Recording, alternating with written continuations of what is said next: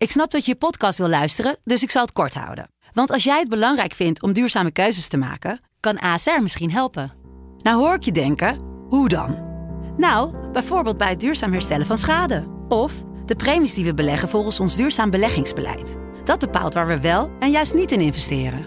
Wil je meer weten over welke duurzame keuzes ASR maakt? Ga dan naar asr.nl slash duurzame keuzes. ASR doet het. Zo, dan kan je nu lekker naar je podcast luisteren.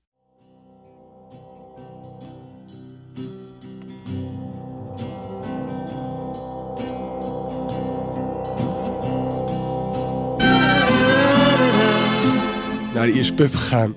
En naar de skiën te gaan. Nou ja, hij, hij moet natuurlijk wel goed kijken wat hij doet.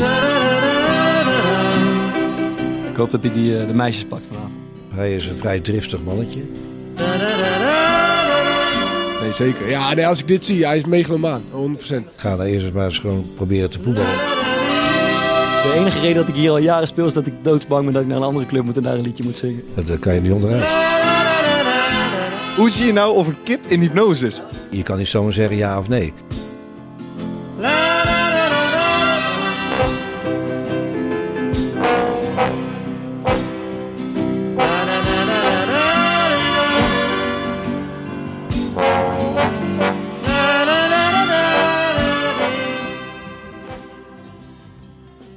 Wat de ons beloofde Summer of Love en de carrière van Thomas met elkaar gemeen hebben, is dat ze beide als een nachtkaars zijn uitgevallen. Het zou een spectaculaire zomer worden waarin alle opgespaarde huidhonger en testosteron naar buiten zouden knallen als waren het Woodstock 1969. Maar niets bleek minder waar.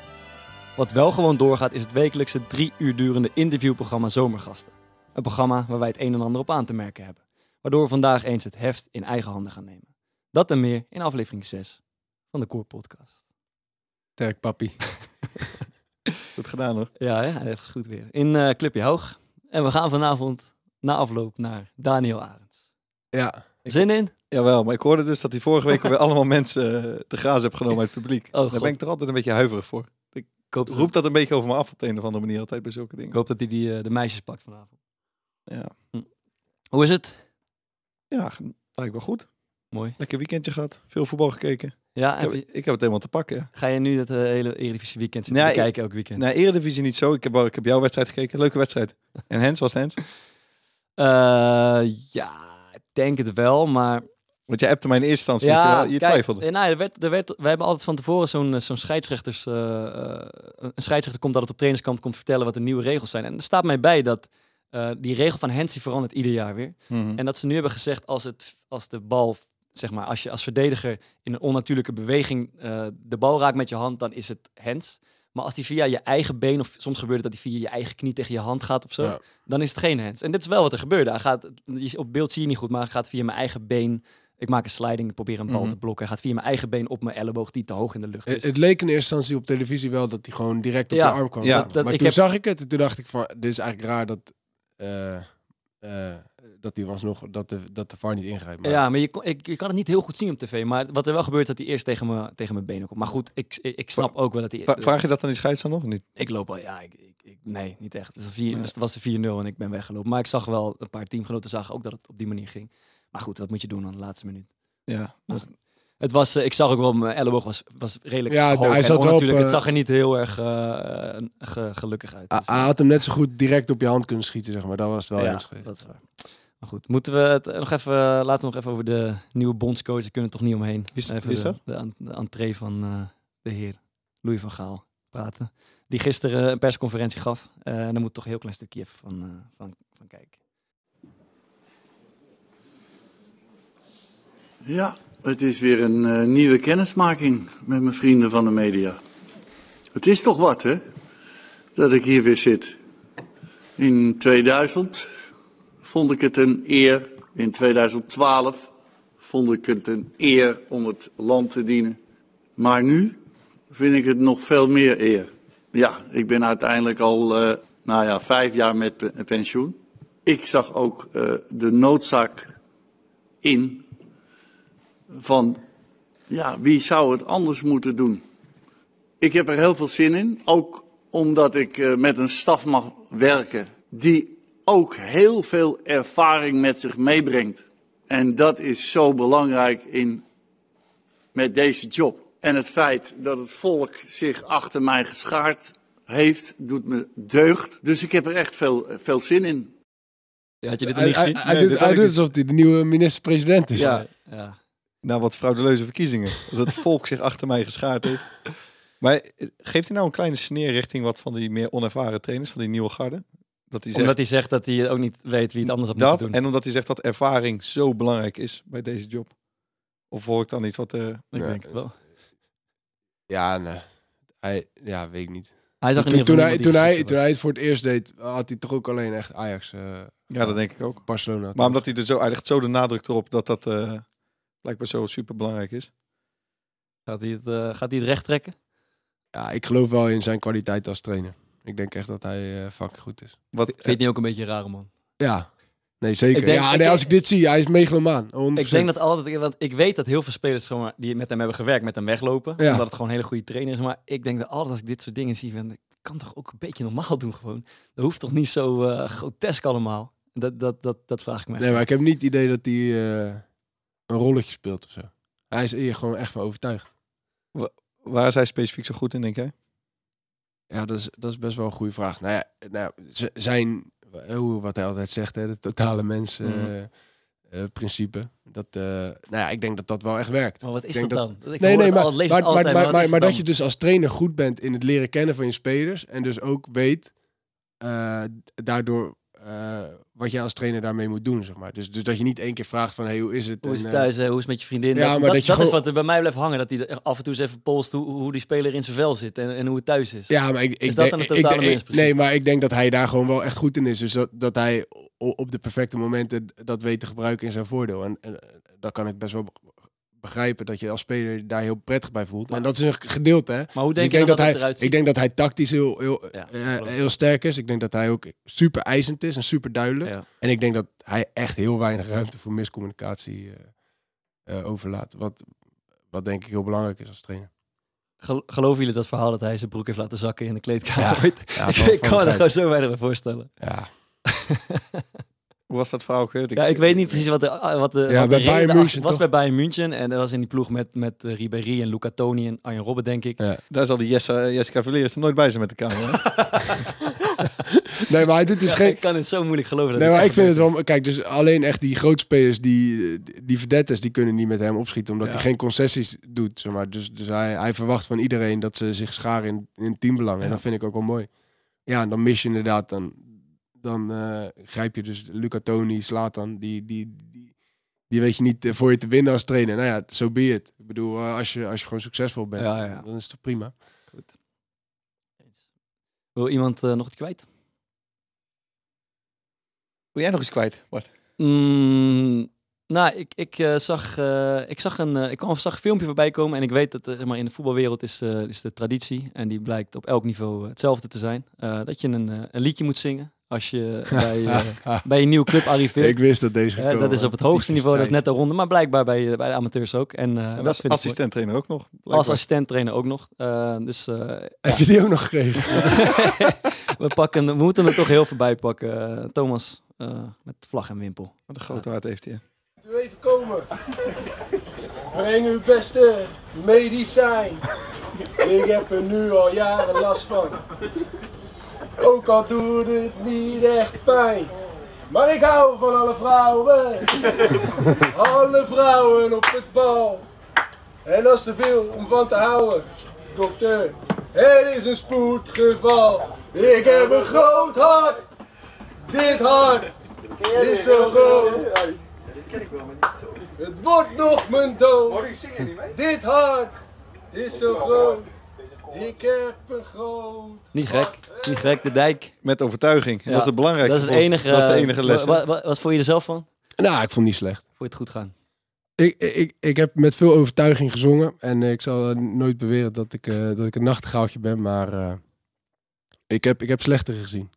ja. ja, ik Kan heb je- veel slechter Kan je iemand herinneren die, die de slechtste was? Nou, ik heb, ik heb Sander Fischer een keer gezien, die trok zijn shirt uit. Daar moest ik ook aan denken, ja. Die, die, Die trok zijn eh, shirt uit. Die trok Ja, die shirt ging uit. Klinkt wel eens iets wat Fischer zou doen. Die ging Ja, echt all die- the way. Die, was, die ging op een tafel staan en die trok zijn shirt uit en die begon op te, op, de boel op te zwepen. En die ging echt ook uit volle borst. Maar ik kan me ook herinneren dat hij, eh, dat hij mij en Michel Ja, hij probeerde, hey, hij probeerde Mies, mij te- b- eh, Bart, Mies, kom even bij. Ja, eh, je, Mies, jij, bent, jij bent de barman, Bart, je bent toch pianist? Kom even, doe even mee. En toen dacht ik, nee, eh, vriend, het is even jouw show. Het is even jouw show. Hij kreeg ze niet mee. Dus. Nee, nee, Ah, nee. dat is wel kut. hoor. Maar hij, hij hij, deed- het ook wel met overgave, maar ja, Dat is volgens mij wat je moet doen. Is een beetje het over, over de top was het. Wat heb jij, eh, heb jij dat wel eens moeten doen? Ja, bij, ik heb een hoop clubs gehad. Ik heb het overal gedaan volgens mij. En ik vind het eigenlijk altijd wel kut, man. Als ik eerlijk ben. Ik vind het niet... eh, en is de dat e- kut, toch? Dat- Vind jij niet kut? Ja, ik geniet ervan. Ik weet de eerste, jij vindt dat alweer mooi inderdaad. Maar ik vond de, bij Heerenveen de eerste keer, eh, toen kwam ik net van Feyenoord, zat ik het Feyenoordlied gezongen. Nou, dat werd op zich nog wel leuk ontvangen. En daarna heb ik ook soort van geleerd dat je, ja, je moet gewoon een soort van overtuigd zijn. Ja. En je kan, ik kan ook niet zingen en ik heb helemaal geen goede stem daarvoor. Maar ja, als je op een gegeven moment een beetje gaat stotteren of je gaat een beetje zo in elkaar kruipen op dat stoeltje, Dan dan, dan, voelen mensen ook dat hier is wat te halen. Ja. En dan wordt het echt kut. Wat heb je, wat heb je daarna nog gedaan? Feyenoord lied? Ik heb een keer de Piano Man volgens mij gedaan van Billy Joel. Dat is niet te makkelijk. Nee, dat is Nee. gelacht. Ja, die deed ik, dat is ook een, echt, een, eh, echt een fout. Die deed ik samen met Sonny Stevens. Maar Ja. je moet nooit iets in een duet doen. Nee, Dat, ehm dat heb ik ook. Ik heb Zijn mensen ook dubbel zo ook aan onderdoor op, zien gaan. Ja. Dat, dat werkt niet. Dat werkt niet. Dat Nee, werkt, eh, eh, Er-. Erwin Mulder, die eh, deed dan als dan... Van die gasten gaan altijd zo meezingen doen in de hoop dat iedereen natuurlijk gaat Ja. meezingen.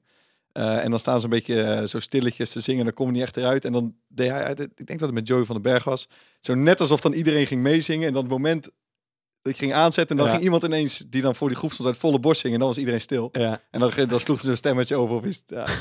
Ja, we hebben ook e- een van onze vrienden van de podcast die eh, altijd tegen ons zei van ja, ik moet niet naar een andere club. Want als ik daar moet zingen of als ik moet dansen, dan kan ik niet. Roy Kortsmit? Oh, maar ik- ja, sorry. ik, ik zie het toch al. Dat moeten we even vragen eigenlijk. Of, het, of die, ja, hem niet even bellen? Of hij dat, of die dat bij NAC heeft gedaan. Ja, dat is toch vet? Je ik hem nu even ja, bellen? bellen?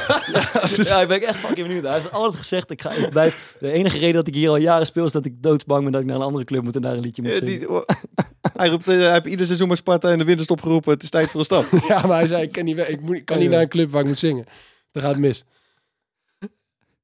Ibis, Shorty, amigo. hoe is het? Lekker, hè? Eh, Jij neemt snel op. Ik heb mijn telefoon in mijn hand. Lekker man. Hey Roy, je bent eh, live in de podcast. we, we hadden het even over zingen, zeg maar, als je nieuwe speler bent. Jij bent natuurlijk vorig jaar nieuw bij NAC gekomen. We waren eigenlijk benieuwd of jij hebt, hebt gezongen. Nee, hoeft er niet, man. Ah joh. Meen je?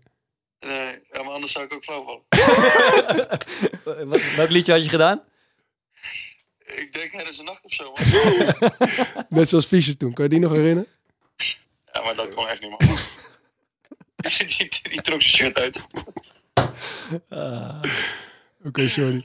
Eh, eh, wij gaan weer door. Dit, eh, dit, dit, dit komt eh, mooi in de podcast, dus dat is mooi. Is goed.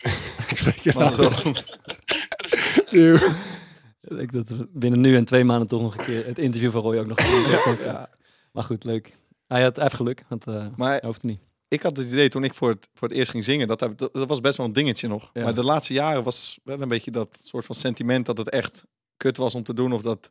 ehm, ja, dat was een Ah, beetje weg, soort van. gewoon, de- gewoon gasten echt, echt rappen en een show We hadden, de opvoeren. twee weken, we hadden twee weken geleden hadden we ook zo'n ronde. En er was één speler die hoefde niet eens te zingen, maar die vroeg zelf aan de trainer of die, mocht, of die ook mocht. die ging Ja, gewoon- we, we hadden bij van Excelsior hadden we Redouan uh, Jacobi, nieuwe speler.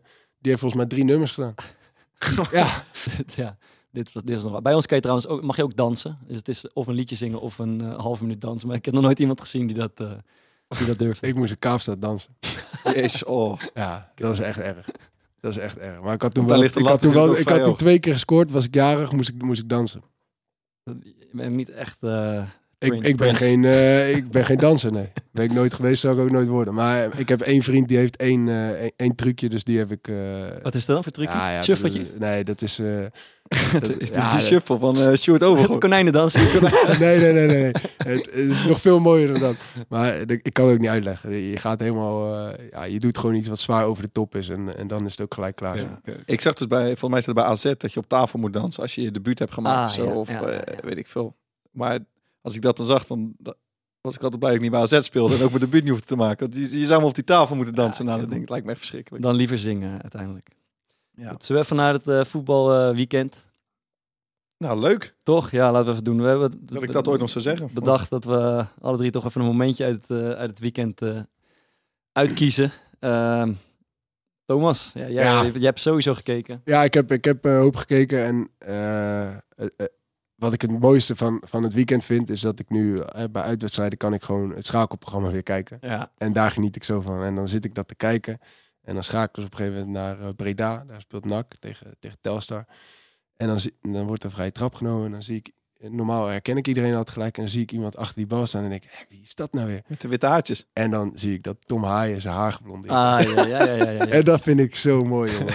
ik zou dat zo graag, dat ik zoveel scheid had, dat ik dat, dat ik dat ooit gewoon een keer doe. Dat ik in één keer met witte haren...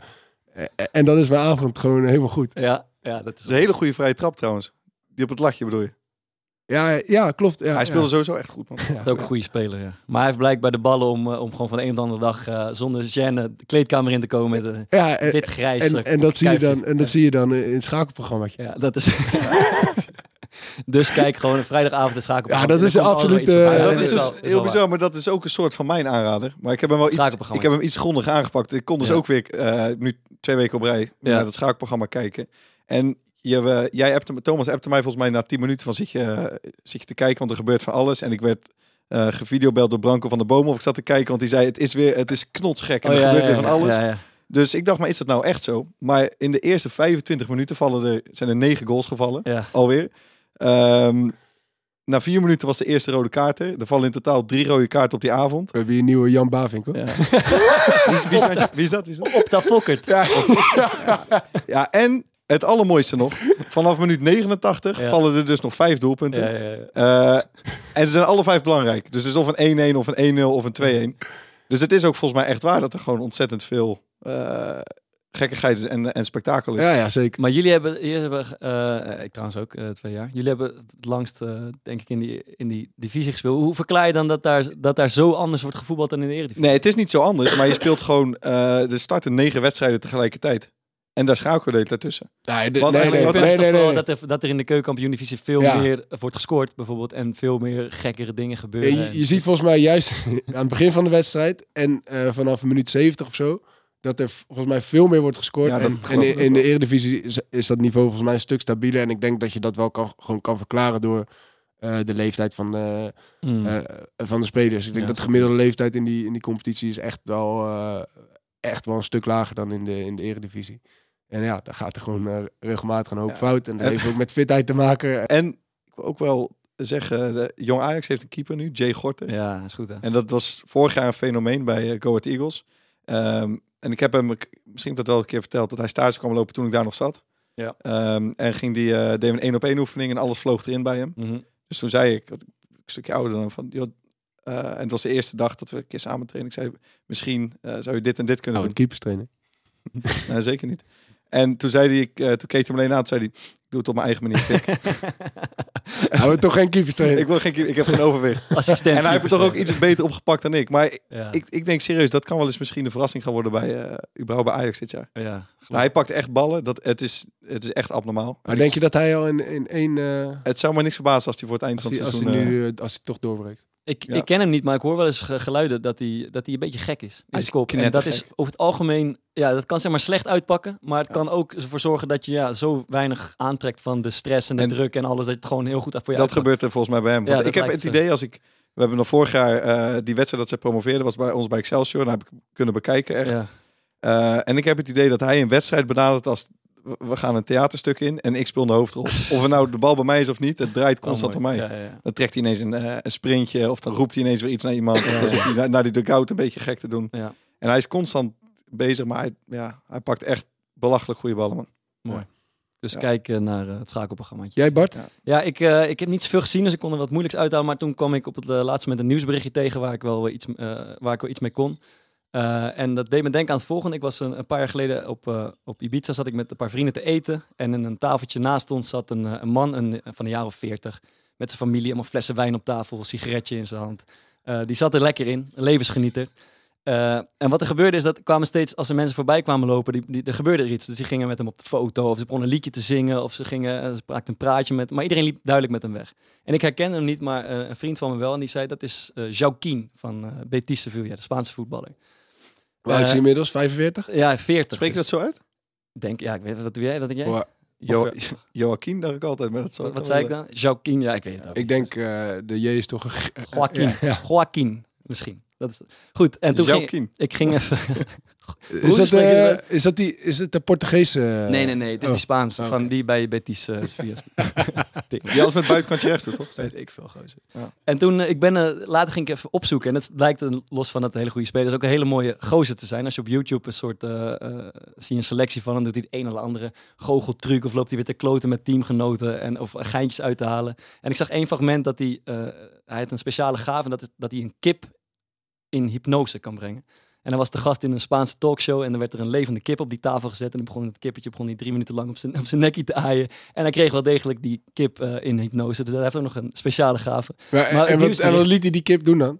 En die, die, die lag gewoon daar, zo in totale hypnose, te chillen op die tafel. Dat hij voor elkaar. Hoe zie je nou kip in hypnose? Ja, dat kan, dus eh Joaquin. Maar als, Maar- als je maar- maar iets een in kip- hypnose brengt, dan kan je toch ook gewoon zeggen van... Ja, eh, je bent een dat eh, vis. En Ja, dan maar denkt hij dat hij vis dat- is. Maar een kip, was- een kip praat geen mens taal, toch? die bestaat toch niet als je zegt, Je- je, je moet bent een vis, dan weet je toch niet wat hij moet doen? Je moet er ook niet te veel van verwachten. Maar dit vond ik al knap, eh, knap genoeg. Maar Ja, het nieuwsbericht wat ik ja, zag... ik snap het nog steeds niet. Nee. Je moet het even uitleggen. Dat, hij was, eh, ik heb, dat is drie Maar hoe minuten. zie, hoe zie je nou of een kip in hypnose is? Hij was gewoon zo aan het, hij was gewoon aan het soort van omdat hij rustig is. Hij was gewoon aan, aan het staren. En Gewoon in het slaap. Ja, staren. Die- Gewoon, hij was aan het slapen. Nee, met zijn ogen open, maar een soort van... Ja, je weet toch hoe iemand eruit... Dus dat een gewoon, een, zombie. ki- een kip zat daar Hij gewoon. was gewoon aan het chillen. Als een zombie. Hij, heeft, hij kreeg het voor elkaar dat die kip, zeg maar, normaal, hij was aan het fladderen en aan het bewegen. En hij was gewoon, hij, hij kreeg hem in drie minuten. Hij had die kip gewoon stil. gekalmeerd. Hij had hem totaal gekalmeerd. Ja. En dat is... Ah, je laat gaan, je laat gaan. Ik ben ook benieuwd waar hij naartoe Eh, gaat. normaal dat- gesproken eh, vertelt Fokker zulke soort verhalen. Maar nu ben jij aan de beurt. Ik vond het ook eigenlijk. Dat. Ik denk, ik moet hem toch terugpakken. Eh, waar, waar het naartoe ging is dat ik een nieuwsbericht zag en eh, het blijkt dat Joaquin zo ver boven de, boven de wet staat in, eh, in Sevilla, want hij is natuurlijk een legende, dat hij afgelopen weekend een wedstrijd heeft laten schieten omdat hij een kater had. En dat vond ik, eh, dat vond ik mooi. Dus hij heeft dus gezegd, de trainer, ik heb uh, zijn 40ste verjaardag gevierd. Eh, ik, eh, ik, eh, ik, heb het, ik heb het even niet. we hebben te diep in het glaasje gekeken gisteren, dus ik sla even een, een weekendje over. En dat, En dat is een competitiewedstrijd. Nee, het was de laatste oefenwedstrijd voor de competitie. Maar ik vond het toch de moeite waard. En het, het zat me... ehm, het leek mij een mooie gelegenheid. Van, we hebben dit ooit een keer besproken. als, als luisteraars misschien het idee hebben dat ze wel eens een, een bekende speler ergens zijn tegengekomen. Of anders een bekende acteur of iets. Oh, ja. En daar kleeft een verhaaltje aan. Dan is het denk ik wel leuk om eens op te roepen van... mail dat naar Ja. Ja, corepodcast.gmail.com. hier, hier moeten echt, Dat is echt leuk, mooi. toch? Ja, dat is, Maar maar dat is geïnspireerd op eh, Top 2000 Agogo, geloof Ja. ik, dat, dat programma. Ja. En daar ging Matthijs van Nieuwkerk dan met iemand, gewoon een doodnormaal iemand, Ja, zeg maar, ja. zitten. En dan, die had dan altijd een mooie eh, ontmoeting gehad met een, met een popster. Ja. En dat, was, dat is zo'n ongelooflijk mooie rubriek. En die is dan maar één keer in het jaar, rondom kerst. Ja. Dus eigenlijk vind ik, dat kunnen met voetballers eh, gewoon het hele jaar doordoen. Dus eh, Dus de vraag is zeg maar, welke bekende speler of, of, of artiest eh, Ja. ben jij tegengekomen en welk verhaal kleeft daar aan? heb, jij, heb jij wel eens, heeft iemand van ons wel iets, iets moois Ja, ik ben een keer op, eh, hoe noem je dat, examenreis geweest naar Albufeira. En toen was ik dus in een tent waar allemaal alleen maar 18-jarigen waren. Ja. En daar liep Kel Walker toen met een gigantisch blauw oog en een zak ijs. eh, kwam hij buiten en zijn vriendin helemaal over de rooien. Dus Ja, vet. Ja, je- Hebben we bewijs? nee. Ja, normaal gesproken, eh, nee, ik eh, denk de mooiste, maar dat is ook uitge, een beetje eh, uitgelopen op een, eh, op een soort van vriendschap, is, is, is Geert ten Oude toch al geweest. Die, die, die, die kwam ik tegen Die tijdens eh, scheids tegenwoordig even tussendoor. ja, ja. Ja, ja, zag dat was hij altijd al, was hij altijd al. Ja. Maar die, eh, ja, die, da- daar voetbalde ik, ik, ik voetbalde in een zaal met mijn broertjes en toen moesten we tegen het team van Geert en, eh, en toen hebben we na de wedstrijd nog even een biertje gedronken. Toen zijn we naar de eerste pub gegaan, zijn we naar de skiën gegaan en ik had mijn, mijn voetbaltas in zijn auto gelegd. Dus ik had toen tegen hem gezegd van, ja, sla even mijn nummer op, want voor hetzelfde geld eh raken we elkaar kwijt, weet je wel. Dan kan ik wel mijn tas nog terugkrijgen. Nou, had hij gedaan. Nou, ik gewoon mijn tas teruggekregen aan het eind van de avond. En toen, eh, die donderdag daarna, was ik klaar met trainen bij, bij VOC. En eh, ting. Ja. En, en toen had ik ineens drie gemiste oproepen van Geert en Oude.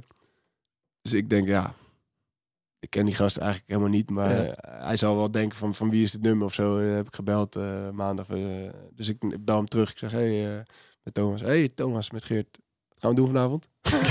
Toen op die- was net klaar met voetballen. Die wilde vervolgens echt iedere, iedere week gingen we met hem op stap. En toen hebben we hem uiteindelijk overgehaald om weer... eh, Ben je nog steeds vrienden met. Leslie? Ja, ik spreek hem de laatste tijd niet meer zo... Ja, hij zit ook in, Huh? in Bij- de ja, ik Ja, denk bij Rijnmond. Ja, ja. Zit in hetzelfde Maar ik spreek hem de laatste tijd niet zoveel meer. Hij is echt fit ook nog, denk ik. trouwens. Ga ik ook proberen. Vasthouden. Easy Toys.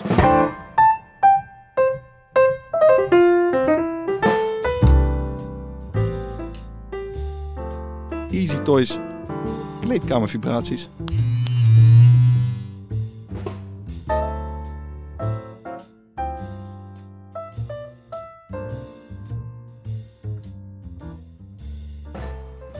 Kom op met die... eh, met die Ja, ik dacht.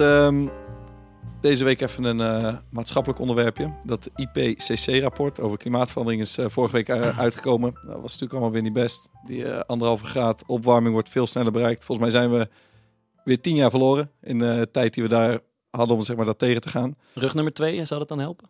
Nou, ik durf zijn naam niet meer te zeggen. Komt ook een pingetje. Ook, dat is, ja, dat komt straks terug uit de reacties. Ja, is mooi. Ja, Mort heeft dus nummer 2 genomen. Ping, Torsby Oh. Morten heeft nummer twee Ja, ja, er werd al eh, gepleit voor Morten Tosby. eh, Ja, maar echt-? Nou, maar ook omdat eh, blijkbaar irriteren, beginnen mensen, of, begint mensen op te vallen dat Maarten iedere week Ja. eh, zegt dat hij bevriend is Ja, met ze, Morten Torst. ja, ze, ze vroegen zich af of hij nou echt bevriend was met hem. Saas, Maar, man. nee, maar serieus, hoe, zijn jullie echt goede vrienden? is genoeg. Dankjewel. dankjewel.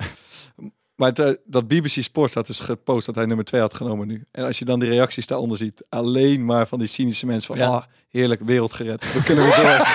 iedereen, iedereen kan weer rustig ademhalen. Eh, maar ik dacht, nou, het, ehm, en ik heb ook een persoonlijk dilemmaatje op, eh, op klimaatvlak, laat ik het zo noemen. Ja. Dus ik dacht, dat kunnen we mooi aan de, aan de panels voorleggen. Dus dan hebben we eerst, ehm, dacht ik, kijken hoe iedereen er een beetje tegenaan kijkt. En dan mijn persoonlijke dilemma eh, erbij betrokken. Ehm, en het viel me op een aantal jaar geleden ging het, als het over klimaat ging, heel vaak nog over van, geloof je er nou in? Of is het een hoax? Of noem maar op. Mhm. Ehm, dus eerst heb ik even gecheckt, eh, is dat eigenlijk nog een dingetje? Zijn er heel veel mensen die dat nog steeds niet geloven? Eh, en we hebben deze week het, zowel het woonkamerpanel als de kleedkamerpanel. Eh, heb je daar verwachting over? Eh, ze zullen het inmiddels toch wel geloven. Voetbal is minder dan de, dan de, dan de woonkamers, denk ik. Wat denk jij? Ja, dat denk ik ook. Dat eh, klopt niet. Oh. Kleedkamer 100% gelooft dat het door menselijk toe, eh, toedoen. Kijk eens. Klimaatverandering. En woonkamerpanel zit er niet ver vanaf, 99%. Oké, oké, oké. Dus eh, dat, nou oké, dat We hebben één eh, luisteraar eh, overgehouden aan onze aflevering met Thierry Baudet. tweede stelling was, ik maak me zorgen om de gevolgen van klimaatverandering. Mhm. Eh, en nou ja, als je die, die eerste stelling hebt gehad waar vrijwel iedereen het erkent, dan zullen mensen zich ook wel zorgen maken. Dus het leek me meer interessant om te bekijken hoeveel mensen maken zich nou helemaal geen zorgen Ja. om. En dat eh, is in de kleedkamer is dat 8%. Dus dat viel me eigenlijk wel mee. Ik had verwacht dat het hoger zou liggen. Ja. Eh, en in de woonkamer is dat maar, eh, maar, maar 4%. Dus iedereen maakt zich zorgen. En wat je alleen ziet is dat voetballers zich niet zo heel veel zorgen maken. Dus bijna iedereen maakt zich heel klein beetje zorgen. en dat was in die, dat woonkamerpanel zat dat wel. Die maakten zich iets extremer zorgen. Er kwam een soort discu- discussie op gang, merk je daar tussen mensen die vinden dat je als consument eh, ja, dat is goeie. wat moet doen. Dus als eh, individu. Of Ja. die vinden van, ja, wij kunnen niks. En Nederland kan als land niks. Grote landen en grote bedrijven moeten wat doen. Eh, en dat is ook een beetje mijn, mijn dilemma. Want ja. ik durf het echt bijna niet te zeggen. Ik voel nu ineens die VOC-ping druk ook heel erg op me. Mhm. Met, als ik zeg dat ik weer naar Italië ga. Ehm, naar Genua, naar Morten Torsby. Eh, maar ik wil eigenlijk met de trein gaan, want ik vind dat ik te veel gevlogen heb. Maar de heenreis met de trein duurt 15 uur, vond ik te overzien. Maar de terugreis duurt 30 uur. Ja. Dus dat heb ik gevraagd van, joh, mag ik nou eigenlijk met de trein? Of eh, mag ik met het vliegtuig of moet ik met de trein? Ik, vertro- ik zat, was net in de trainen en ik vertrok uit de kleedkamer en iemand riep me na... Vriend, ik heb Pocket met de trein naar Italië gestuurd. ja, nou, en ik heb je ook met de trein. ja, dat wist ik gelijk al. Ik dacht, want eerst kwam er maar eentje binnen die eh, met de trein zit. dacht ik, dat moet Bart Vriend zijn. Maar uiteindelijk, ze zijn redelijk mild. Eh, in de kleedka- van de kleedkamer mag, eh vindt 75% dat ik met het vliegtuig mag. En de woonkamer 80%. Maar ik ben er nog niet. ja, Met de zeilboot. nog niet helemaal. Sss, Dat is een end hoor. Maar ik zit nu te twijfelen. Misschien ga ik met de auto terug. Want mijn zus gaat waarschijnlijk ook. En dan ga ik met de trein heen. Dan, want het gaat vooral om die terugreis. Ik vind die 15 uur, dat vind ik oprecht niet zo erg. Een paar reacties meepakken nog. Ja. Meester Ken, kennen we nog van eh, Ja, ja, Twitter. zeker, die eh, had, een heel had echt een flink betoog. Eh, en die is dus tegen consumentenactivisme, zoals hij dat noemt. Toen zei hij, ik ben bereid mijn leven flink aan te passen, maar degene... nee, sorry, het verkeerde. Hij zegt, huidig activisme is op het individu gericht. Totaal misplaatst. Want een beter milieu begint niet bij jezelf. Een beter milieu begint bij Shell. Ja. Vond ik redelijk. En nog eentje die vond ik wel dat hij even Nou, hij, heeft, hij heeft natuurlijk wel gelijk, maar het kan ook, als je de luxe hebt, kan het ook en-en. Ik vind dat het NN is. Ja, maar Want dat, uiteindelijk, dat geldt natuurlijk niet, iedereen, niet iedereen kan zich dat veroorloven. Nee. Maar als je dat kan, dan, dan kan het natuurlijk dat is, ook, eh, dat, dat is ook mijn standpunt. En eentje, daar ben ik het ook wel heel erg mee eens. Eh, ik ben bereid mijn leven flink aan te passen, maar degene die papieren rietjes heeft verzonnen mag voor mij gestenigd worden.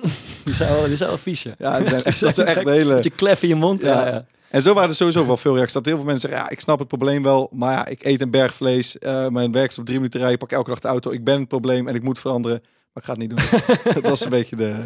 Maar hij is toch, ja, met de NN is gewoon een tegenstelling die er dus niet is. Dus dat, dat, dat jouw eh, individuele gedrag niet leidt tot, eh, tot verandering. Dus dat, Ja, je, dus dat, dat- je altijd maar kan zeggen van ja, zij moeten het doen. maar Dat- andersom werkt natuurlijk ook, als je de hele tijd de nadruk legt op jullie individuen moeten veranderen, dan kan het, zeg maar, eh, die andere groepen vrijpleiten die een veel grotere rol spelen. Grote bedrijven, overheden, toch? Ja, en jij probeert, jij wilt andersom zeggen, oh, dat als grote bedrijven niks doen, dan eh, pleit dat jou zelf niet vrij. Dat Ja, precies. Ah, ja. Ja, ik, ik vind gewoon dat je als overheid en als bedrijfswereld denk ik gewoon omstandigheden moet creëren, waardoor je als mens ook als individu denkt, het maakt ook wat uit als ik wat doe, want alle grote bedrijven doen het ook, dus het wordt niet Ja. zomaar teniet gedaan. Ja. Oké. Dat, ehm, Zijn we er? ja.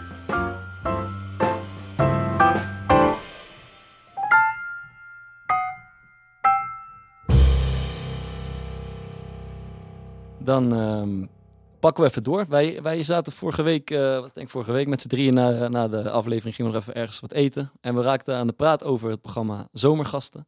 Eh, en eh, Thomas was denk ik gisteren- vorige week. Ja, in ieder geval, we hadden Ja. ongeveer hetzelfde bezwaar. Kan jij daar iets over kwijt? Ja, nee, ik, ik, ik, ik, keek vroeger altijd al met mijn, met mijn vader regelmatig toen Adriaan van Dis nog de, de presentator was. Ja, in de jaren negentig. Ja, dat is echt lang geleden. Ja. En eh, ik vond het zo'n wonderlijk eh, programma, weet je wel. Gewoon twee mensen die in één studio zitten. Dat programma duurde volgens mij echt drie, vier uur Het lang. Weet je. drie uur, ja. Nou, en, maar ja, je ziet wel echt prachtige momenten voorbij komen, fragmenten. En, en daar wordt dan over gesproken, weet je wel. En, en dat vond ik geweldig. En ik vond ook dat de gasten altijd wel interessant waren. En eh, dus altijd als zomergast is, kijk altijd eventjes wie de gasten zijn. Louis van Gaal En, is een eh, keer vorig jaar, ja. twee jaar geleden geweest, denk ik. Ja, dat, Mhm. dat vond ik een hele matige, Dat vond ik ook heel matig. hele matige uitzending. Ja.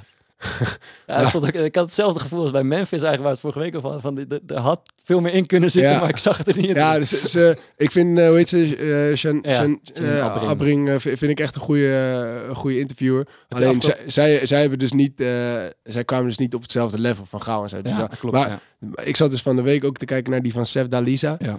En, en ik vond dat zij echt tering mooie eh, fragmenten koos. Echt Mhm. geweldige fragmenten. Alleen Ja. vervolgens ging zeg maar, het interview ging over, eh, eh, over haar en over...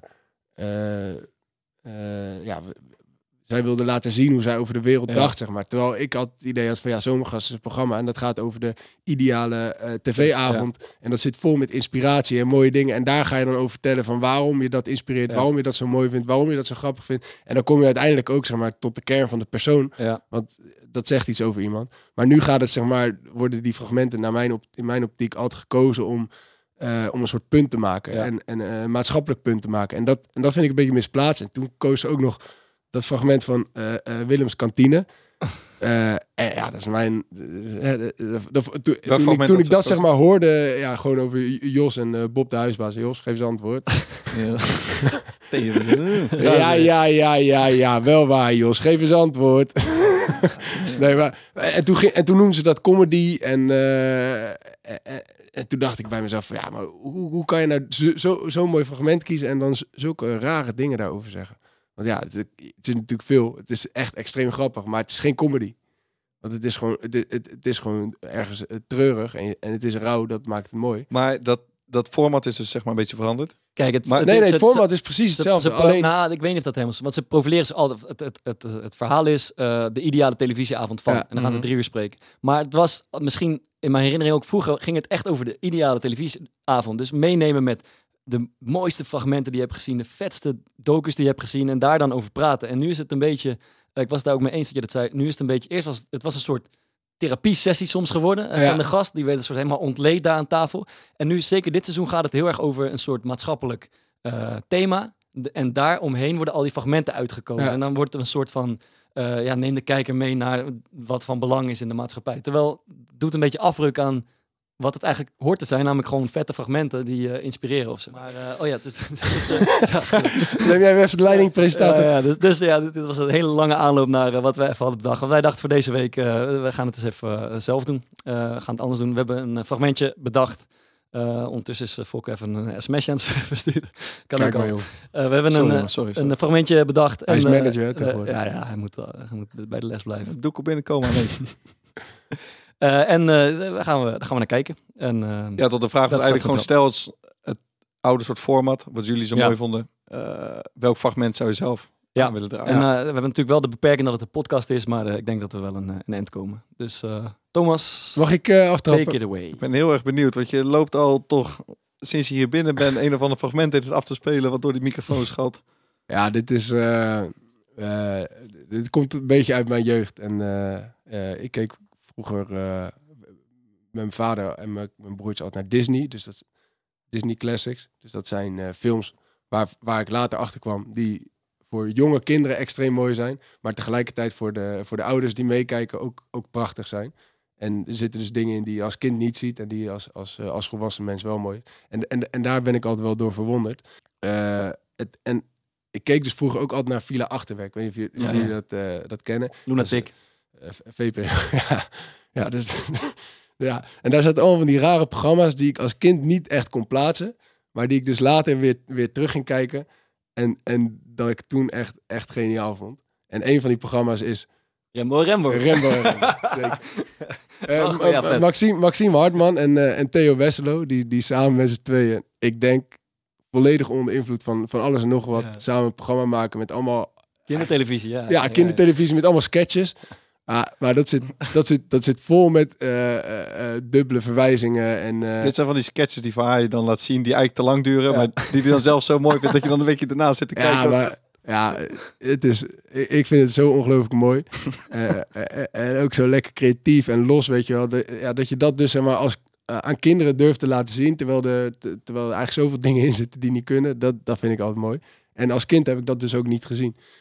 Eh, maar ik heb dus één sketch, eh, dat is een van mijn favorieten. De Timmerman heet die. Ah, En ja, daar- ja, ja, oké. Frans. En daarin, eh ja, dus Maxime Hartman, dat is een, eh, eh, eh, een jonge man die op zoek is naar werk. En die komt bij een iets, iets wat eigenaardige timmerman komt die binnen.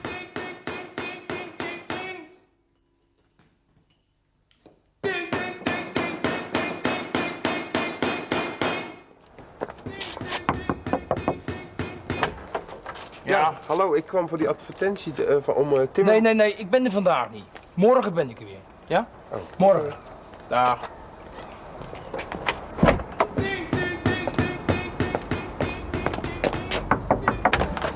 Ja, hallo, ik, ik kwam voor die eh, advertentie. Nee, sorry, ik had me vergist. Ik ben er vandaag ook niet. Morgen ben ik er weer. Echt waar, morgen ben ik er weer. Oké, ja? ja. Dag.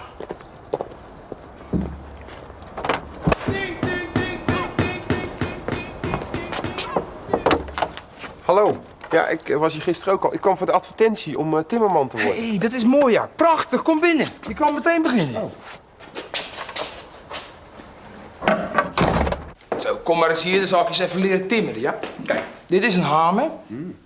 Dit is een spijker. Kop boven, punt beneden, stukje hout. Ting, ting, ting, ting, ting. En erin. Ja? Nog een keer, kijk. Hamer, spijker, kop boven, punt beneden, stukje hout en... Ting, ting, En erin. Ja? Heb je het begrepen of moet ik het nog een keer overdoen? Nou, als ik nog één keer voor zou willen doen, heel Oké. graag. Ja. Kijk, dit, wat was dit? Dit is de spijker. Dit is de hamer. Oh ja, de hamer. Ja, de Ja, hamer. En wat was dit ook alweer? Is dat de hamer dan? Dit is de Oh, de spijker, ja? ja. Kop boven, ja? Punt beneden. Punt beneden. Stukje hout en... Ting, ting, ting, ting, ting, ting, ting, ting. Ting. Erin. Ja. Probeer het nou zelf, ja? Ja. Oké. Dan ga ik nou even weg. Ik kom zo terug. Dan kan je het even proberen. Eh, nou, kop boven, spijker, punt naar beneden, hamer. Ting, ting. hey, Bij deze zit de kop beneden. En de punt boven. Ja, Hé, hé, hé, hé. Wat ben je allemaal aan het doen, man? Waarom gooi je spijker weg? ja, die is niet goed. De kop staat beneden en de punt boven. Tja, die zitten er ook tussen. Hé, hey, die zitten er ook tussen. Maar die moet je niet weggooien. Oh nee? Nee, die moet je bewaren voor het plafond. Heb jij, jij bent ben ge- eh, ook zo'n... eh, Ja, ik ben één keer geïnterviewd door, eh, ik door Maxime Hartman, een keer. Had bij NMS deed hij het een tijdje. Ja. Vond je dat leuk? Hij Hij was echt jouw held toen, toen de tijd, toch? Door, Ja, ja, dat had ik een keer. Maar die andere, dat is eigenlijk echt mijn grotere held. Dat Hoe is Theo? Theo, Theo Westerlo. Die heeft ook op een gegeven moment een bandje gehad. eh Housemacher. Wereldberoemd in Rotterdam. Ja, die gast, eh, die, die is echt, eh, Ik die is het- echt uniek. Ik vind het zo fucking knap dat je dan zo'n simpele sketch maakt. En ik vind eigenlijk die, allebei die grappen op het eind dan heel leuk.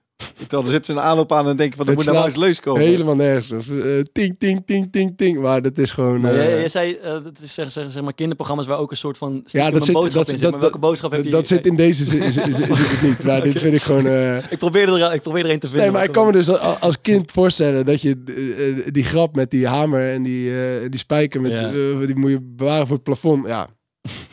ja, ik denk dat er een hoop kinderen zijn die, die echt niet doorhebben dat dat een grap is. Zeg maar. Ja, ja, ja. Dus dat, eh, Ah, ik vind ja, wel leuk. ja. Vriendje. Ja, ehm, een, eh, een ander bezwaar die ik eh, ook een beetje heb van de afgelopen jaren van Zomergasten, dat het ook wel heel erg braaf is allemaal. En het zit allemaal een beetje in het linkse, progressieve hoekje, waar we onszelf natuurlijk ook eh, in, kunnen, in kunnen scharen. Maar het is ook wel eens lekker om te kijken naar iemand die er een beetje anders in staat. En dat, Heb jij dat Ja, Hans, Theo is dat toch ook? ja, nee, dit- gaat ook over Hans. Ja. Eh, eh, de meiden van Hallo. Ga je- ja, ja, ja, omdat het zo, eh omdat het zo ook goed is. over getwijfeld. zeg. Ja, maar het is, het is te, te mooi om, om te laten liggen. Eh, het is dus heel lekker om ook af en toe naar iets dwars te kijken. Ehm, en dit is eh aflevering van, jullie kennen het ook, de aflevering van eh, De Meiden van Halal. Er waren drie eh, zussen van Marokkaanse afkomst die een, een soort talkshow hadden. En, eh, en die nodigen eh, in dit geval eh, Hans Theeuwen uit. Want ze zijn beledigd door hem, omdat hij een, een liedje heeft gezongen. eh, over, eh, die ging over de meiden van Halal. Een beetje seksueel getint en daar, daar konden ze niet goed tegen. En de, het, format is televisiestudio en er ligt een soort pijnbank met een soort nou rubberen spijkers. En Hans Theo wordt op de pijnbank gelegd en gaat er eens eh, flink van langs krijgen door de meiden van Halal. Maar goed, die hadden nog niet helemaal in de gaten, geloof ik, wie ze in huis hebben gehaald. Dus dit is, dit is het fragment. Christen, honden, geiten, eukels, iedereen doet mee. Jezus en Mohammed op een openbare play.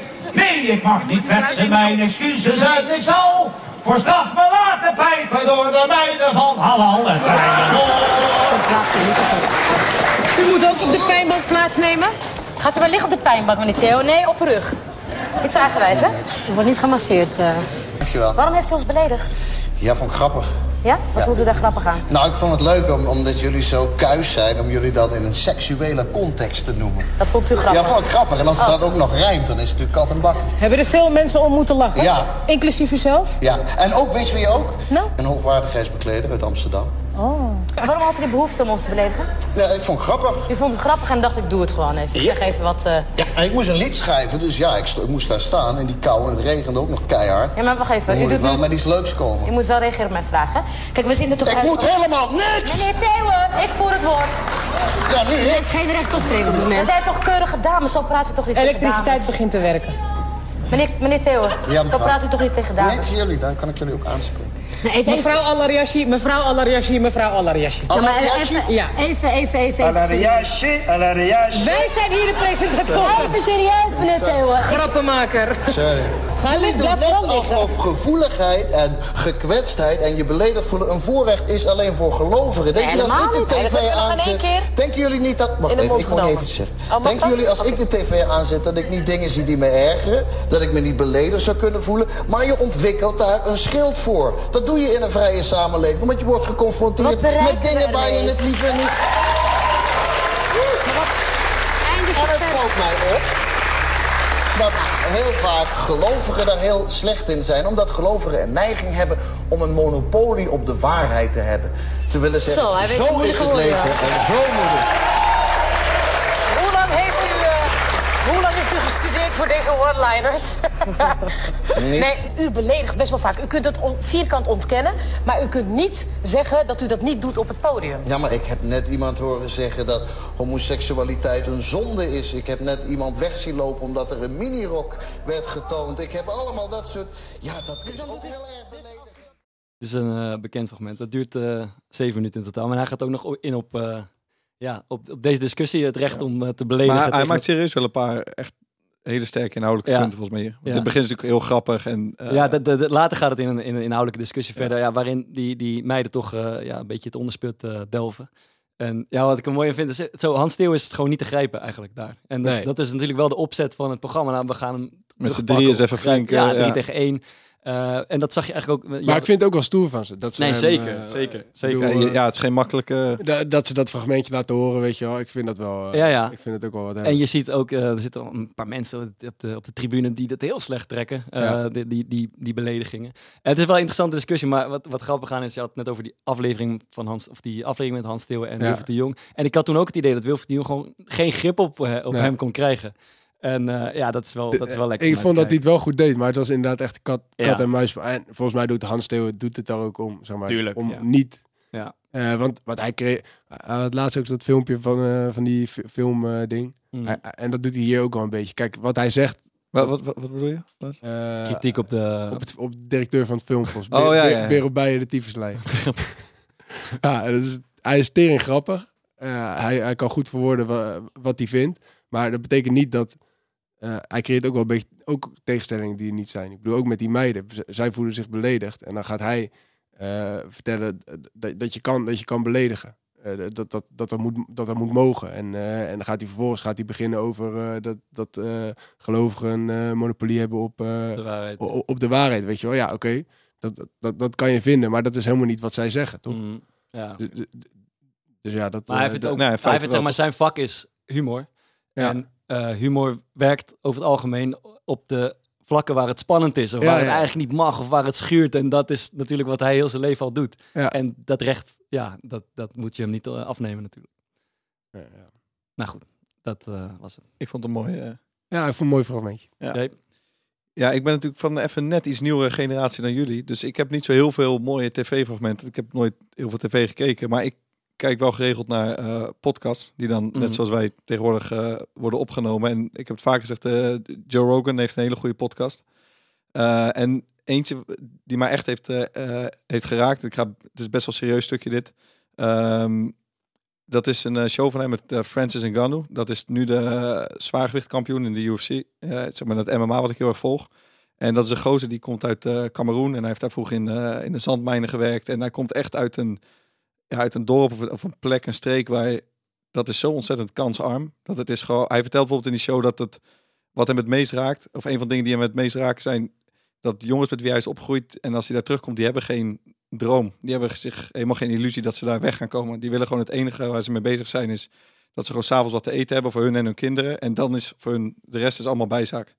Ehm, en ja, het is hem dus wel gelukt om daaruit te komen. Eh, en hij is echt een, een, een freak by nature, zoals, eh, zoals je dat noemt.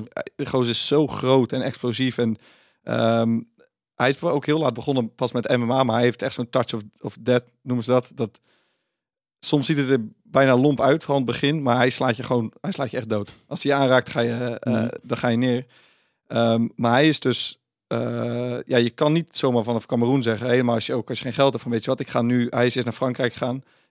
Ik stap gewoon op de trein in het vliegtuig ehm, en ik ga er naartoe en ik ga daar wonen en ik ga daar trainen. Ja, je bent daar niet, niet welkom, zeg maar, zonder geldige reden. En hij vertelt in die show ehm, dan hoe, hoe, hoe dat in zijn werk gaat. Als jij dus als illegale vluchteling naar Europa wil gaan. Ehm, en hij bijvoorbeeld een stuk, dan liggen ze met een man of honderd bij de Ma- eh, Marokkaanse grens. Want dat is het moeilijkste stuk waar je overheen moet. Liggen ze dan gewoon eh, een hele dag bijvoorbeeld, of twee dagen en nachten. Eh, totdat er dan een keer zo'n grenswissel is of zo, waar ze een kans zien. En dan gaan ze gewoon met z'n honderden stormen. Mhm. Wordt hij in de, eh, wordt hij helemaal in elkaar getrimd met allemaal wapenstokken. Wordt hij vastgezet. Moet hij op een gegeven moment kiezen van, oké, als ik naar het ziekenhuis ga, word ik weer teruggebracht, eh, teruggestuurd naar Cameroen.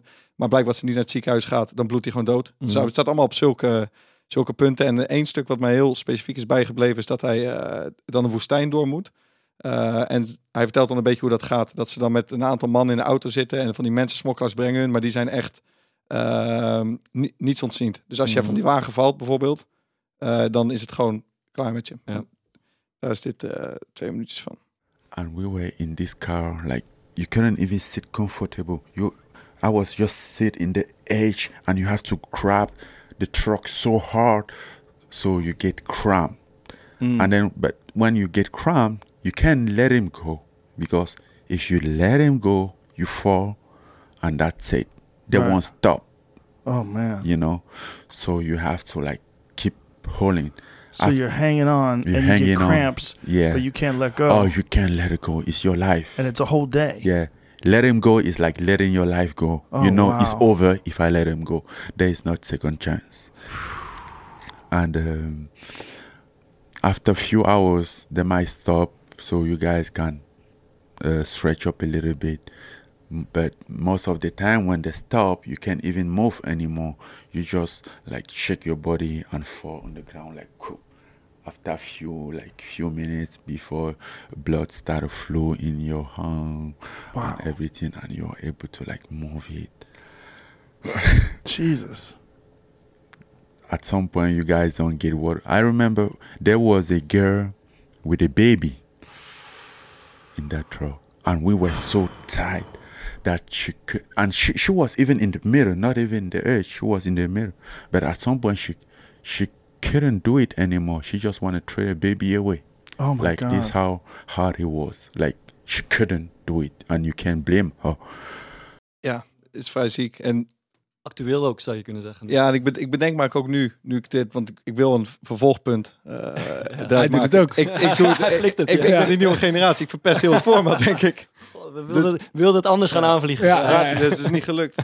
Maar wat, wat ik dan heel erg... Kijk, tuurlijk, het, het, het relativeert je eigen problemen en dingen waar, waar je zelf soms doorheen gaat. Maar ik heb dan vooral... Dan ben ik me ineens, als ik dit al heel bewust van hoe ontzettend eh, veel geluk je hebt als je in Nederland wordt geboren. Mm. En, eh, en iets anders, eh, wat, wat ik een soort van uit meeneem is...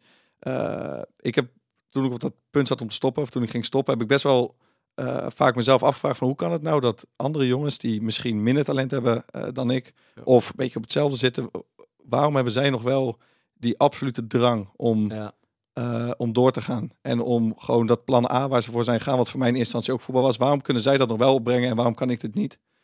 Ehm, en toen bedacht ik me ook weer, ik, ik kom uit een situatie waar je, ik, ik, kon, ik, eh, kan be- best goed leren en ik heb altijd andere keuzes gehad.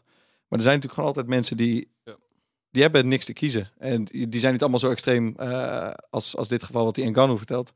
Maar dat betekent, ja, dan bedenk ik me gewoon, er zijn gewoon ook sommige mensen die hebben zulke extreme drijfveren en dat, dat kan je denk ik niet faken. Denk je dat hij een goede vechter is geworden, mede dankzij dit ook? Ja, dat kan Ja. bijna niet Ja, anders. hij- Dus hij- ja. een soort van oerdrang in zit die... Ja, eh, die hebben, ik zal, dat, dat zal ik op, eh, op, op Twitter zetten en ook wel in de, in de beschrijving van de aflevering. Er zijn video's dat hij terug gaat naar Cameroen. En dat hij dan, hij is de eerste Cameroenese eh, kampioen. En dat is echt krankzinnig wat dat in dat land zeg maar teweeg brengt. En hoe, en hij spreekt ook, want dit is ook zo'n show, die, die show zelf duurt al eh, 3,5 uur. Ja. En hij, hij spreekt er ook over dat hij gaat nog iedere zomer terug naar Cameroen en dan gaat hij een tijdje in die zandmijnen werken. Gewoon met, met allemaal eh, gasten met wie hij vroeger ook werkte, met wie hij is opgegroeid. En hij heeft dan zo'n huisje en normaal stuurt hij, heb je op zijn Instagram staan dat hij op zo'n op zijn dakterras zit. Maar dat is dan gewoon, die stoelen zijn gewoon losse stenen. En voor hem eh, werkt dat heel goed om nog terug te gaan. En ja, wat hij zei, dat het zo bizar is dat mensen daar helemaal geen droom hebben. En het, het motiveert wel dan dat het hem wel gelukt is. En hij is daar nu een bokschool gestart, maar ja, gooit je wel met beide benen op de grond. Ja. Hoe heet Ngannou? Ngannou. Ngannou. Ngannou. Alright. Is een keer gemeten hoe hard hij slaat. En dat is volgens mij net zo hard als een Ford Fiesta of zo die 30 rijdt. Niet goeie, man. Oké, nou, ehm moet hem even noemen. Wie? De Animals. Die, sa, dat is ook wat, René van Dieren. Ja, toch? Ja, we zitten natuurlijk, we hebben een aantal weken geleden die ruilrubriek geïntroduceerd. Eh, maar we hadden wat gasten, dus dan is het niet zo heel chill om, eh, ja, als je met Jessica Valeris zit en je hebt allemaal moeilijke dingen besproken, om dan ineens even animals erin te gooien en hoe die, eh, die handschoen aan het ruilen is. Ja, ja, ja. Ik moet zeggen, we hebben zelf echt, eh, we, we hebben een mooie eerste stap gezet, vind ik. We hebben mooie aanbiedingen gehad. We moesten even op gang komen, maar Ja. nu, dan heb je ook wat. Kregen we, ja, na die eerste week kregen we een eh, shirt aangeboden van Jumbo-Visma. Van de een of andere Olympier ook nog. Dat was leuk. Een speaker. Een gebruikt paar handschoenen van Roy Kortsmit. Die iemand had gekocht Mooi. op een veiling. Dat was... eh, Avondje pingpong of zo, zag ik. ja, in een klopt. En je sneakers ik ergens laten herstellen. Het is allemaal... Net het, weinig. voelde, het was net, net, net niet genoeg. En ehm, eh, toen was er een, eh, een sponsor van Sparta. Eh, Ken... Bronsgeest. Ken Bronsgeest. En die eh appte Thomas Met het verhaal dat hij nog een hele mooie Armani iWatch Kijk. had liggen. En dat hij toch dat zielige rubriekje van ons wel eens even aan de gang ging krijgen. Kickstart. Ja, en hij had hem zeven of acht keer gedragen. Dus hij is eh, heel specifiek. Hij is nog zo goed als nieuw. En ik heb hem. Je hebt hem. Kijk. On- en we zijn onderweg naar de Louis Vuitton. Naar de Louis eh, Vuitton tas. Nou ja, als, je, als dat je doel is, dan is dit ook wel eh, een goede tussenstop. Hè? Ja, dat denk ik ook. Maar dit is wel een eurotje of 300. Kijk, Oh, mat zwart. Of nou, glanzend zwart zelfs. Ik denk eigenlijk als het hier zo eindigt, zou ik het niet heel erg vinden. Eh, Zo'n ik zo'n Apple Watch, maar dan iets mooier. Opladertje bij, garantiebewijs. Boekje zit erbij. En hij stuurde me later nog eh, die app die je voor nodig hebt. Anders hebben ze er ook geen pleuris aan. Ja, serieus wel mooi man. Ja, ja dat is een mooi klokje toch? Mhm. Een eurotje of drie, tussen de 3 en 400 volgens mij nieuw. Oké. Dus Ja, als iemand dat, dat, Ja. dat Louis tas zie. En ik, vind, ik heb eigenlijk denk ik wel iemand gevonden wie ik vind die nu eh, moet aanhaken. Mhm. Dat is eh, Laura Dijkema, Ja, ja. volleybalster. Ja, ja, ja. ja, Er is ja, eh, ja. toevallig een podcast uitgekomen deze week van haar bij Helden. Oké. Maar eh, Volleybalpodcast. Ja, we Mhm. waren... ehm, nee, dit- ja, dit ging individueel voor haar. Maar we kwamen haar vorige week tegen in Amsterdam. En die hebben allemaal van die... Is een volleybalster. Ik wist niet dat ze goed betaalde. Die, hebben allemaal, die had allemaal Louis Vuitton. Ja, dat is Ja, volleybal in eh, Rusland. in Rusland, in Roebels. Daar heeft Guus, Ja, was Guus dat? stil alles van. Ja, geloof het wel. Of in Turkije. Of Ja, ja, dat was zij. Ja. In Rusland. Dus ik nu eh, nu wel- naar eh, Sint-Petersburg. Ja, en zij zat te vertellen dat... eh, ja, ik vind jullie podcast wel leuk. En ik, ik luister een beetje, noem maar op. Zij heeft Louis tasjes. En ze wil volgens mij ook daar wel een beetje wat goeds doen. Dus eh, ik zou zeggen, step up your game. Laura Dijkema moet ons op, op weg. Ja, maar... Is natuurlijk ook iemand met die andere handschoen op pad. Oh ja. René. Ja, René. En ik stuur hem, eh, denk ik, twee weken. Ik wist dat hij op vakantie ging, een beetje deze periode. En ik stuur hem twee weken geleden een berichtje. Oh, dieren, hoe, eh, hoe is het? En eh, we zijn druk bezig. En onze eerste rel is nu in de maak. Hoe zit dat bij jou? En toen reageerde hij eerst vier dagen of zo niet. En toen stuurde hij makker. Heb de handschoen weten te ruilen voor een in redelijk verstaat kerende olijfboom. Groetjes. Dus dat is Is goed gedaan. op dat moment, ja, redelijk kerende olijfboom. Dat best wel aardig. Maar dan heb ik geprobeerd twee weken lang contact met hem te leggen. Hij is van de aardbodem verdwenen. met, met die olijfboom. ergens met die olijfboom, is hij ergens tegenaan gelopen, denk ik. Ik denk ook dat hij niet op vakantie is geweest. Dus als iemand René van Dieren verdwaald ziet, Even gezien, eh, ja. met- ja, misschien kan de brandweer hem oppiepen. De brandweer van Breda. Ja. Hij is nergens meer te vinden. Dus eh, ja, ik denk wel dat we een kleine voorsprong hebben momenteel. Ja. Maar of hij is onderweg en, eh, en hij is echt bezig met, met een mega ineens met iets, met een rainbow. Zo. We gaan het zien. Ja, We gaan het zien. het zal mij benieuwen. Dan eh, nog een soortje aanraders om af te sluiten. Ja, laat maar doen hè. Ja, laat, laat maar doen. Ik, eh, ik doe even een eh, Bart vriendje. Want eh, Je doet er twee. eh, nou ja, ik doe dus eentje die nog niet echt die nog gaat eh, komen. die nog gaat komen. Eh, op, op het moment dat deze podcast uitkomt, is een nieuw album van eh, Angus en Julia Stone eh, Ah. eh, uitgekomen. Dat gebeurt eh, vrijdag. Die heb ik dus nog niet gehoord, maar ik denk dat ik die wel eh, zou willen aanraden. Die ga je waarschijnlijk wel goed vinden. Ja, ja, ja, ja. Lekker kritisch ook jij, top man. Nee, dat, eh, ik heb veel vertrouwen in ze. Maar ik heb nog een, ik kreeg van de week kreeg ik een, eh, ik, ik ben geen podcastluisteraar. Nou, nu rijd ik regelmatig naar Amsterdam, dus heb ik wat tijd over. Toen heb ik die, eh, die tip van Bart geluisterd eh, over eh Ridwan Taghi. Ja, dat is een mooie cocaïnekoorts, een mooie podcast. Taghi. Maar ik kreeg dus ook van eh, eh, iemand anders een, eh, een aanrader. En dat eh, is een podcast, Amerikaanse podcast, die heet S-Town, staat voor Shit Town. Eh, en dat gaat over een eh, journalist van de New York Times, geloof ik. Die eh, een mailtje krijgt van een of andere dude uit Alabama. Echt in het zuiden van,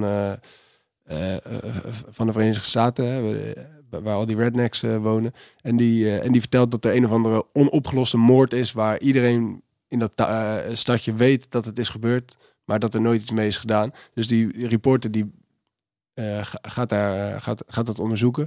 En die wordt vrij snel, vrij gemakkelijk opgelost.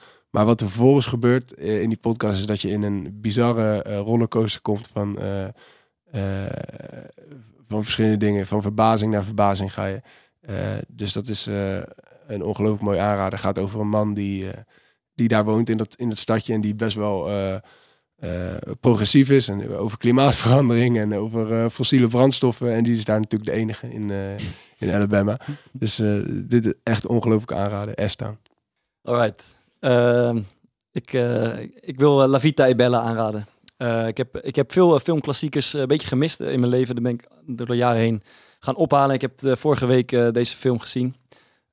En het is een van de mooiste films die ik, die ik in mijn leven heb gezien, moet ik zeggen. Waar heb je hem gezien? Gewoon thuis. Op Pathé thuis. Kan je hem gewoon kopen of huren. Ik gaat- heb, ik heb hem op DVD voor je. Mag ook. Sterk. Het gaat over een. eh, het, is- Vertel. het speelt in Italië. Het gaat over een, eh, een man. De regisseur eh, Roberto Benigni is ook de hoofdrolspeler. Eh, een klein Italiaans. Ja, Benigni, moeilijke naam. Benigni. Benigni. Ehm, eh, een Italiaans, klein Italiaans mannetje van Joodse komaf. eh die in de eerste drie kwartier van de film allerlei. Het is een soort rare eh, romantische comedy eigenlijk. De eerste drie kwartier. Denk je, dus ik naar, naar te kijken. Hij had allerlei rare frats uit om in het gevlei te komen bij een vrouw op wie die valt. Die gaat trouwen met iemand anders. Eh beetje apartige film. eh rare speelse sketches en dingetjes. En dan komt de twist eigenlijk halverwege. Want die, dat hele gezin vertrekt per transport op de trein naar Auschwitz. En daar, daar komt de film echt op gang. Want hij neemt zijn kleine zoontje mee, een mannetje van een jaar of vijf. Eh, en ja, die ellende in Auschwitz is niet te beschrijven. En de manier waarop zij ermee omgaan, of waarop hij ermee omgaat, is dat hij er een spel van maakt voor zijn kindje van vijf. Eh, en hij spiegelt hem gewoon voor dat als je, als je je koest houdt, dan krijg je 20 punten. En als, je, eh, als het je lukt om één sneetje brood per dag te eten, krijg je 40 punten. En uiteindelijk is het doel 1000 punten halen, want dan verdien je een tank. Een, Ja. een, een, een tank uit het leger. En dat is eigenlijk, en je ziet daar doorheen die bittere ellende van Auschwitz, echt niet te geloven. Maar hoe hij ja, zijn hoofd boven water houdt, is door dat, dat, die, dat, dat soms een beetje gespeelde optimisme. En doordat hij er een spel van maakt om, om zijn kind eigenlijk ja, in leven te houden en hem eh ja, Auschwitz te laten overleven. En eh, of dat lukt, dat eh, laat ik even in het midden. Maar waanzinnig mooie film. Is, is dat gebeurd op een waar gebeurd verhaal? Gebaseerd? Ehm, op een waar gebeurd verhaal? Dat dat denk ik eigenlijk, weet ik eigenlijk niet. Weet ik eigenlijk niet. Ik, ik, eh, ik heb vorige week dat boek van Ik, ik, Primo ik, Levi. ik dacht, ik dacht van wel, maar ik weet Het niet zou zeker. Kunnen, het zou kunnen. En als je echt, als je nog meer wil zien, dan moet je ook de Oscar speech van deze Benigni op YouTube kijken. Dat duurt drie minuten. Dat is echt waanzinnig ook. Maar goed. Volgens mij is het de favoriete film van, eh, van mijn moeder ook. Ja, dus eh, ik moet hem is- echt gaan Ah, kijken. zo'n mooie film. Ja. Heb je het droog gehouden? Ja, dat wel. Ja? Ik kreeg al echt een groot brok in mijn keel bij deze film. En bij welk eh, moment specifiek? Bij die... eh, dat, dat zoontje verstoppertje speelt, zeg maar, op het laatste moment. op het eh, hij in zo'n brievenbusachtig ding ja, en dat, hij, en dat hij dan nog... eh, nee, nee, op zich eh, is het niet echt spoiler. Dat hij dan nog een geintje uithaalt, dat vind ik zo Ja, dat is, het, is, ja, het is echt eh, heartbreaking, kunnen we zeggen. Fokkert. Ja, ik heb een heel dun boek hier deze week. Eh, de Genocidefax van eh Roxane van Ypres. Die van jou ligt op mij in de kast, Bart. Trouwens, die zie je nooit weer terug. Prima. Maar het is een, eh, een essay van haar voor de Boekenweek. En dat gaat over... ehm, het is heel mooi. Het gaat over de oorlog in eh, Rwanda tussen de Hutus en de Tutsis. En eh, het is het verhaal van een eh, VN-gezant. Het heeft best wel wat overeenkomsten met dat Srebrenica, waar we het tijdje terug over gehad hebben. En zij legt dan uit hoe moeilijk het is voor hem. Hij heeft op een gegeven moment door dat er een genocide gaat plaatsvinden. En hij probeert aan de bel te trekken. En dan zijn er mensen die het niet willen zien. Of, en het is gewoon ja, hoe moeilijk het voor hem is. Om, want hij kan dat niet voorkomen. En hij wil dat wel, maar dat lukt hem dus niet. En hoe die, dat draagt hij dan de rest van zijn leven ook met zich mee. En het gaat ook gewoon eh, een stukje in op dat conflict. Dus dat is een. eh, ja, je bent er echt oprecht in een middagje doorheen. In een paar uurtjes. Dus dat is heel heftig. En ook wat kleine spoiler dan. Ik denk dat het leuk is om te lezen voor de aflevering van volgende week. Wat we gaan doen. Nice, cliffhanger. Cliffhangertje. Oké, ehm, dan eh, gaan we eruit met een liedje. En eh als het lijstje wordt, is weer geüpdate. Ja. Ehm, dus, Mag- mag ik een keer een liedje doen? Ja, dat is goed, jongen. Alle drie een elftal, alle drie elf liedjes. Ik zat dus. Core podcast, elftal van de maand. op Elf van de maand, Mm. Nou, ik zat dus eh, een tijdje terug in de auto. En eh, ik drukte gewoon een willekeurige afspeellijst aan op, eh, op Spotify. Of niet willekeurig, maar ik vind eh, country muziek eh, af en toe best wel leuk. Mhm. Dus ik druk dat aan en er komt een nummer voorbij. Ik denk, zo, dit is goed. En ik had die naam, Dieter van Wessen, heette die gozer, of Dieter van Westen.